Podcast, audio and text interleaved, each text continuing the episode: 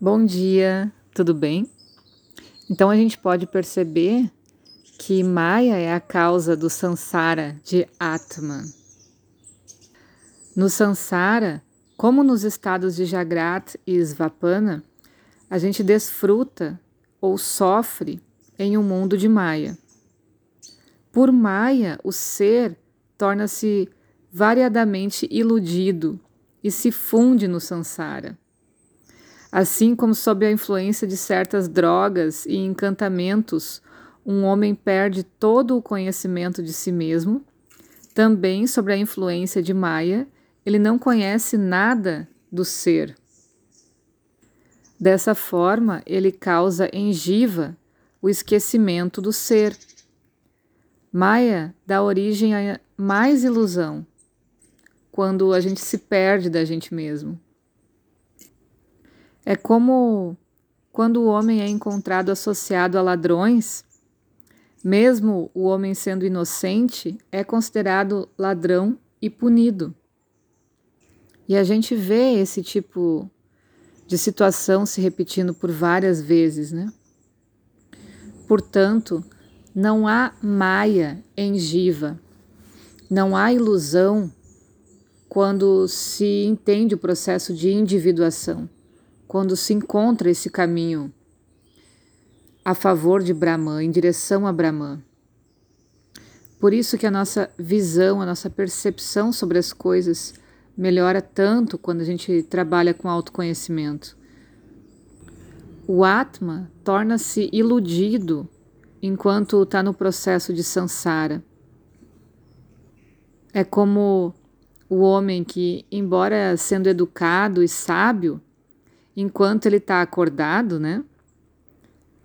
Ele pode ver todo tipo de irrealidade nos seus sonhos.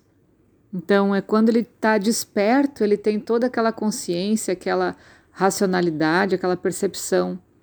Mas, inevitavelmente, quando ele dorme e sonha, ele vai ver muitas coisas diferentes de quando ele está acordado, né? Muitas coisas que não podem nem ser justificadas. É o que se diz quando a gente está desperto na vida ou quando a gente anda dormindo, né? Nesse sono de Maia. E enquanto a gente estiver nesse processo de ilusão, de se reconhecendo através do corpo físico, através do ego, através de tudo que for material, essa miséria, esse sofrimento de samsara não termina.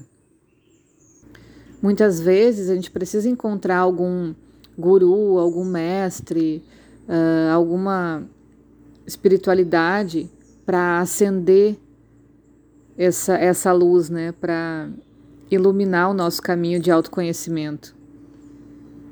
E quando esse jiva se torna então iluminado, no sentido de perceber o caminho dele, ele não vê mais nenhuma miséria, ele sabe que todo o acontecimento serve para se lapidar, para aprender. O Jiva adquire essa iluminação apenas como resultado de um vasto estoque de bom karma que ele fez no passado. Então, muitas vezes, não é nem em uma vida que a gente consegue esse processo, né? Muitas vidas diluindo os nossos karmas é que a gente consegue melhorar essa visão. E esse estado de iluminação é chamado do quarto estado, ou túria, como a gente falou em alguns áudios também, né? É uma condição que muitos, muito poucas pessoas conseguem alcançar. Então a gente pode aprender que esse estado de jiva, de individuação, é, é justamente esse ego acordado, esse ego que se curva ao Atman, né? Esse jiva, ele se diverte nesses três corpos físicos, né? Ou os invólucros, então. Mas ele tem consciência de que, que quem faz essa síntese do corpo acontecer, quem faz essa animação, a energia é a. E é onde esses três corpos se dissolvem.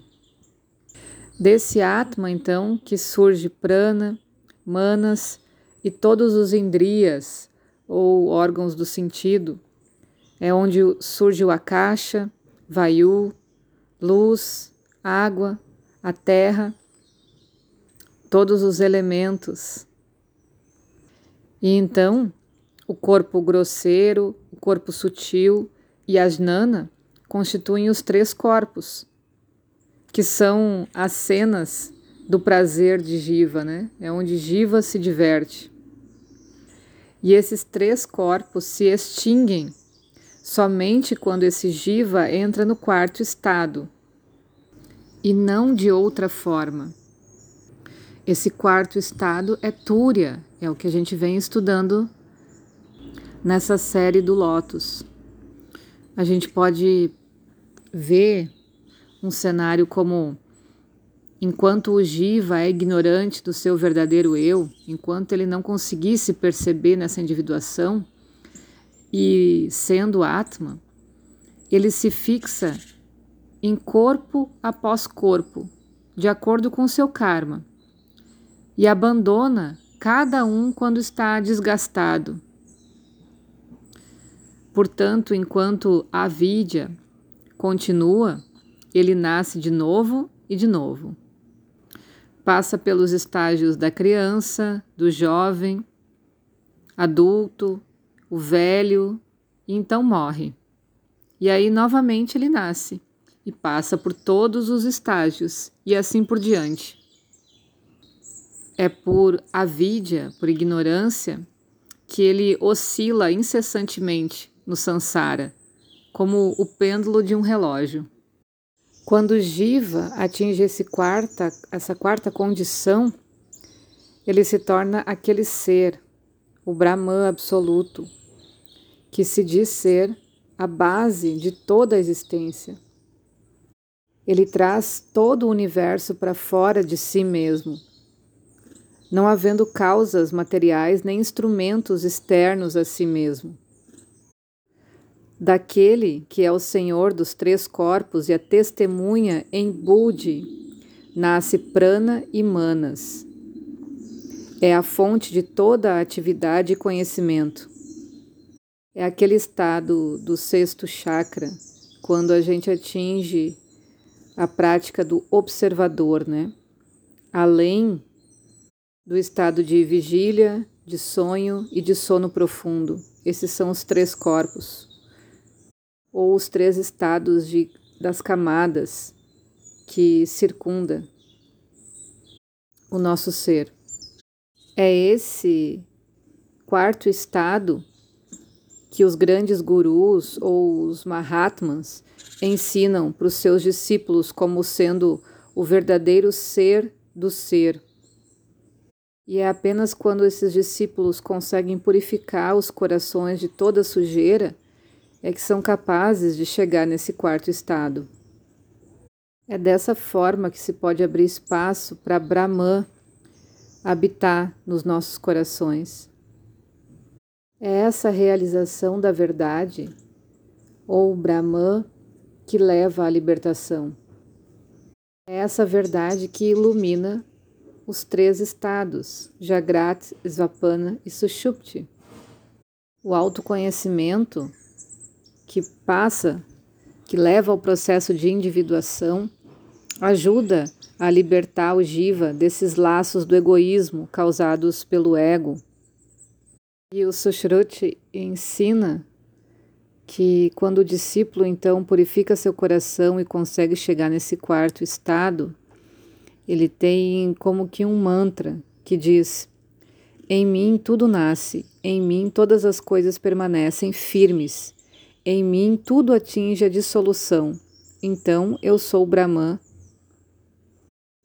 Para gravar né, essa chegada, para gravar esse momento e para lembrar desse momento porque a gente também não consegue permanecer nesse quarto estado o tempo todo.